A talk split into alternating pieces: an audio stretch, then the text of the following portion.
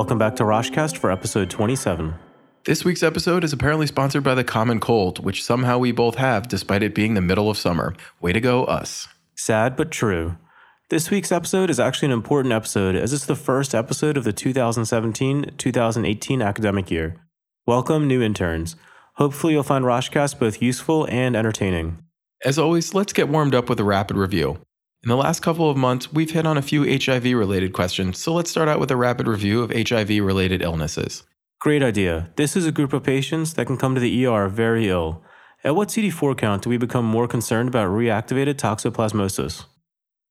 We should be concerned about toxoplasmosis at a C D four count less than one hundred. At this stage, patients should be on daily prophylaxis. Of note, toxoplasmosis is rarely seen if the C D four is above two hundred. It can be tough to remember these C D four cutoffs, but it's important for your patients and for your board exams. Jeff, do you remember how toxo is transmitted and what the treatment is? Well, toxo is usually transmitted through cat feces, and you can treat it with primethamine, sulfadazine, and folinic acid. And what's the classic chest x-ray finding for P J P pneumonia? You're thinking of the diffuse interstitial infiltrates in a, quote, bat wing appearance. That's absolutely right. And remember that if the P A O two is less than seventy or the A A gradient is greater than thirty-five, you should treat with steroids in addition to trimethoprim sulfamethoxazole. Yeah, and this is one of the few instances where an A B G is really necessary and a V B G won't do it. All right, you're up first with the new material. In honor of the beginning of the new academic year, let's start with some core emergency medicine. A sixty-seven-year-old man with hypertension and end-stage renal disease presents after an incomplete dialysis session, secondary to shortness of breath. His vital signs are a blood pressure of one ten over ninety-five, a heart rate of sixty-five, respiratory rate of twenty-two, temperature of thirty-seven point three, with an O two sat of ninety-nine percent on two liters by nasal cannula. You obtain an E K G, which shows a widened Q R S, almost resembling a sine wave. Which of the following is the most appropriate next step in this patient's management? Is it A, calcium gluconate, B, cardiology consultation, C, defibrillation, or D, transcutaneous pacing? End-stage renal disease, incomplete dialysis, shortness of breath, and a wide Q R S, this is definitely hyperkalemia. This should be treated immediately with calcium gluconate. You got all the major clues there, but can you explain why calcium must be given immediately? Sure. Although it's only a temporizing measure, calcium is the most rapid-acting treatment for hyperkalemia. It transiently reverses the cardiac effects of potassium, stabilizing the cardiac membrane. Exactly. Calcium is indicated in all patients with suspected hyperkalemia, especially those with a widened Q R S and unstable dysrhythmia, bradycardia, or hypotension.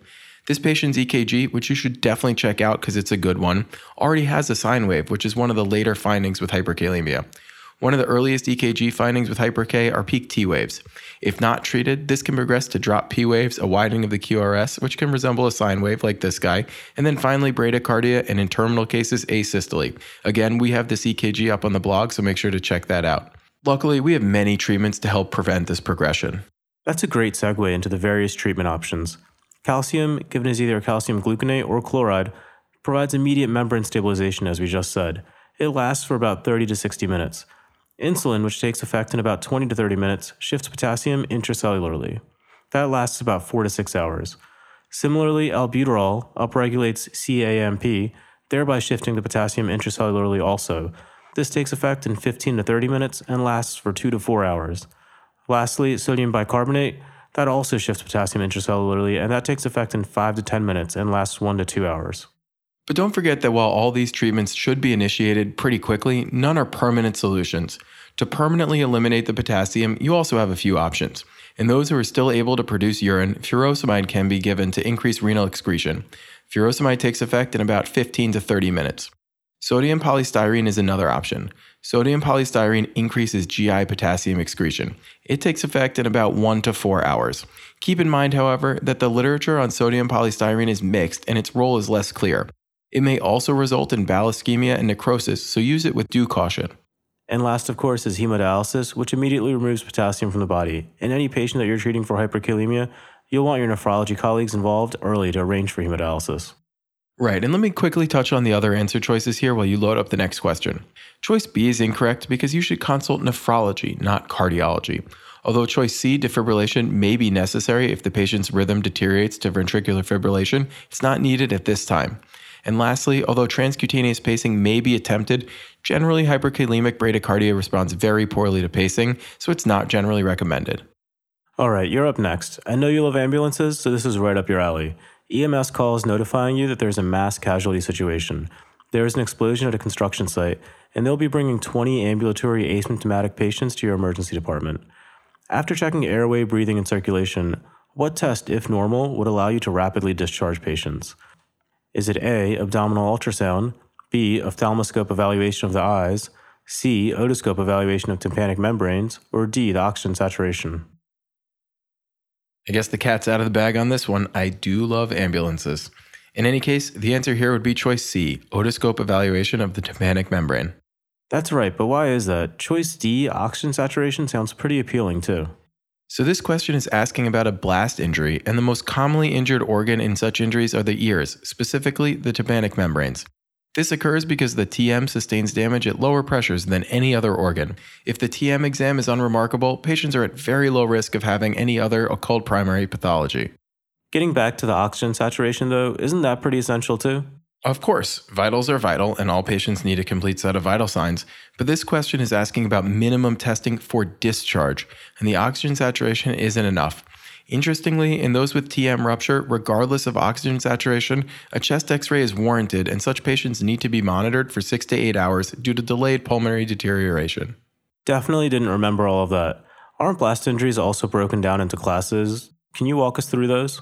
Sure. A primary blast injury refers to tissue damage directly from the blast overpressure. Secondary blast injuries occur due to flying debris. Tertiary blast injuries are injuries caused by the victim being thrown. And lastly, quaternary blast injuries refer to environmental hazards caused by the explosion. Excellent review. Let's move on to the next question. All right, you're up for this next one.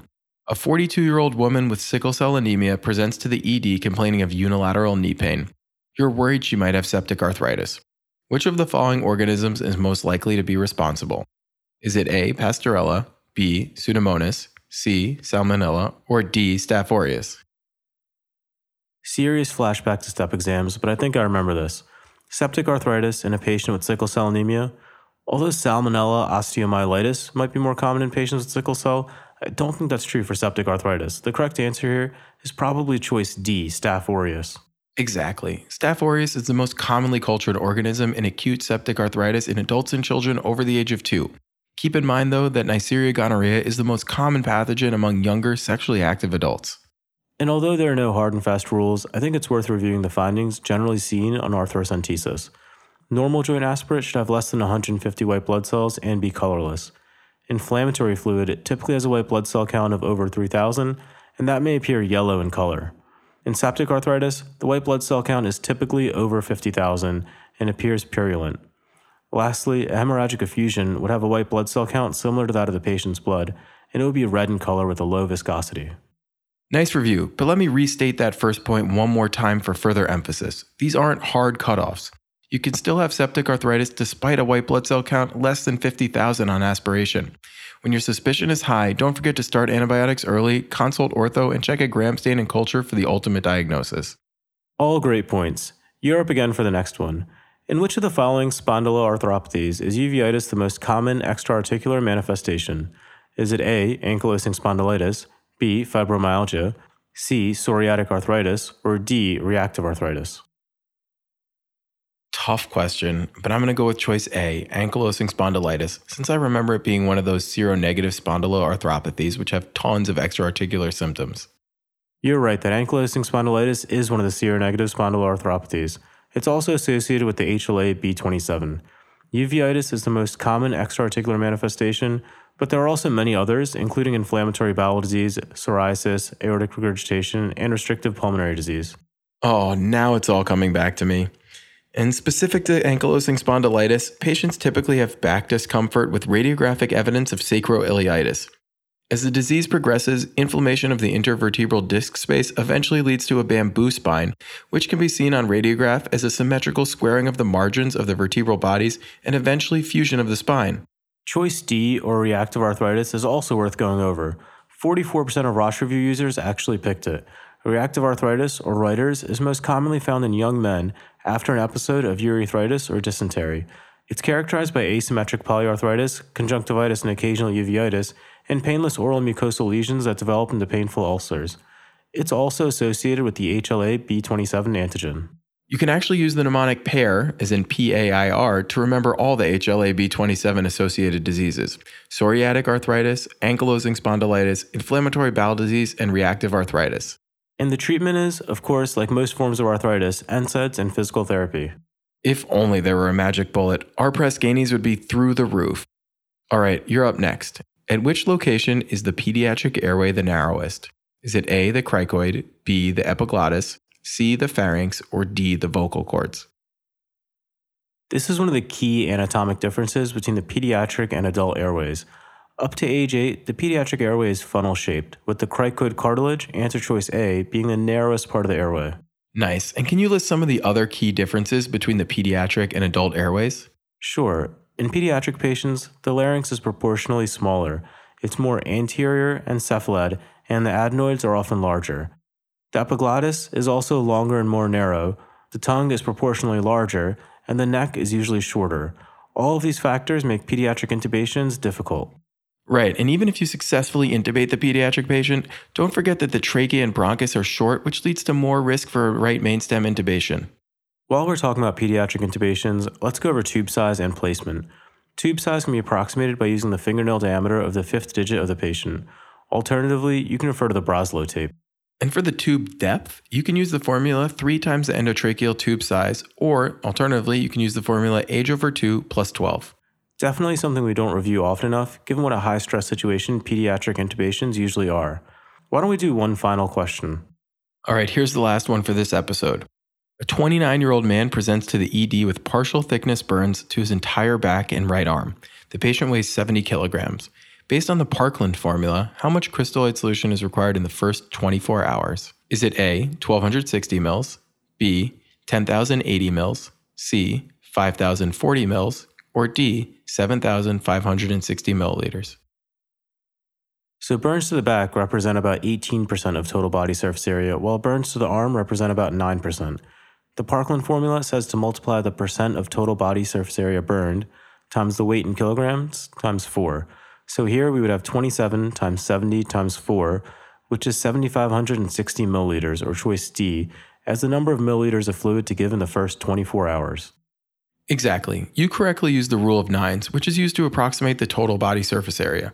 The rule of nines dictates that the front and the back of the torso each account for about eighteen percent of the total body surface area. Each leg also represents eighteen percent. Each arm and the head are worth nine percent of the total body surface area. And lastly, the groin represents about one percent.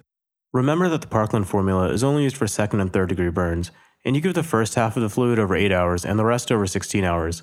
Keep in mind though that this is just an estimate. Resuscitation should be guided by following vital signs and urine output. In children, you aim for one to two milliliters per kilogram per hour, whereas in adults, you aim for thirty milliliters per hour. And don't forget about escharotomies for circumferential and full thickness burns, and for treating carbon monoxide and cyanide poisoning if the patient has significant smoke inhalation as well. We touched on escharotomies in episode three and cyanide toxicity in the last episode, that's number twenty-six, so make sure to listen back if you've forgotten that or want to brush up a little bit. All right, so that wraps up the new material for episode twenty-seven. Let's close out with a rapid review.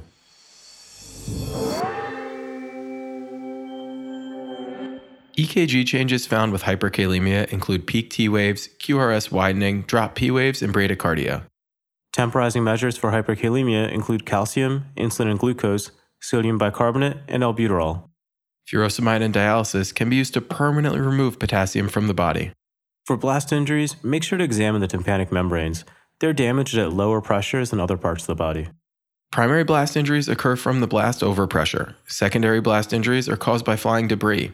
Tertiary blast injuries are caused by the victims being thrown. And lastly, quaternary blast injuries are caused by environmental hazards caused by the explosion itself.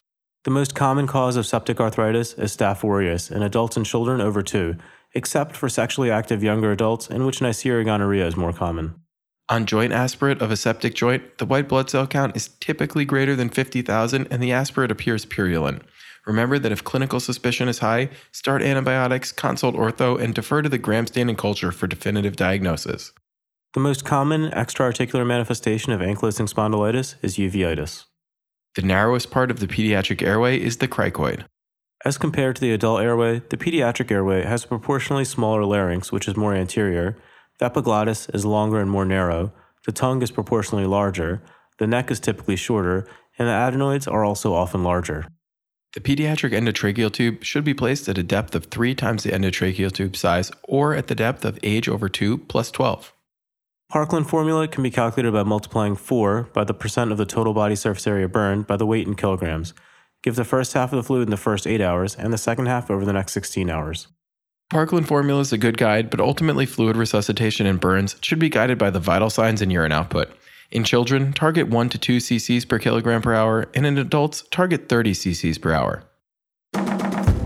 As we close out episode twenty-seven, don't forget about the competition that we're running right now. If you hear a trauma ringtone, email us at roshcast at rosh review dot com or tweet us at roshcast the exact time of the trauma ringtone and we'll set you up with a prize. You can also use either of those modalities to give us feedback, request certain questions, ask us to go further into an explanation, or even request new hosts of the podcast with better sounding voices.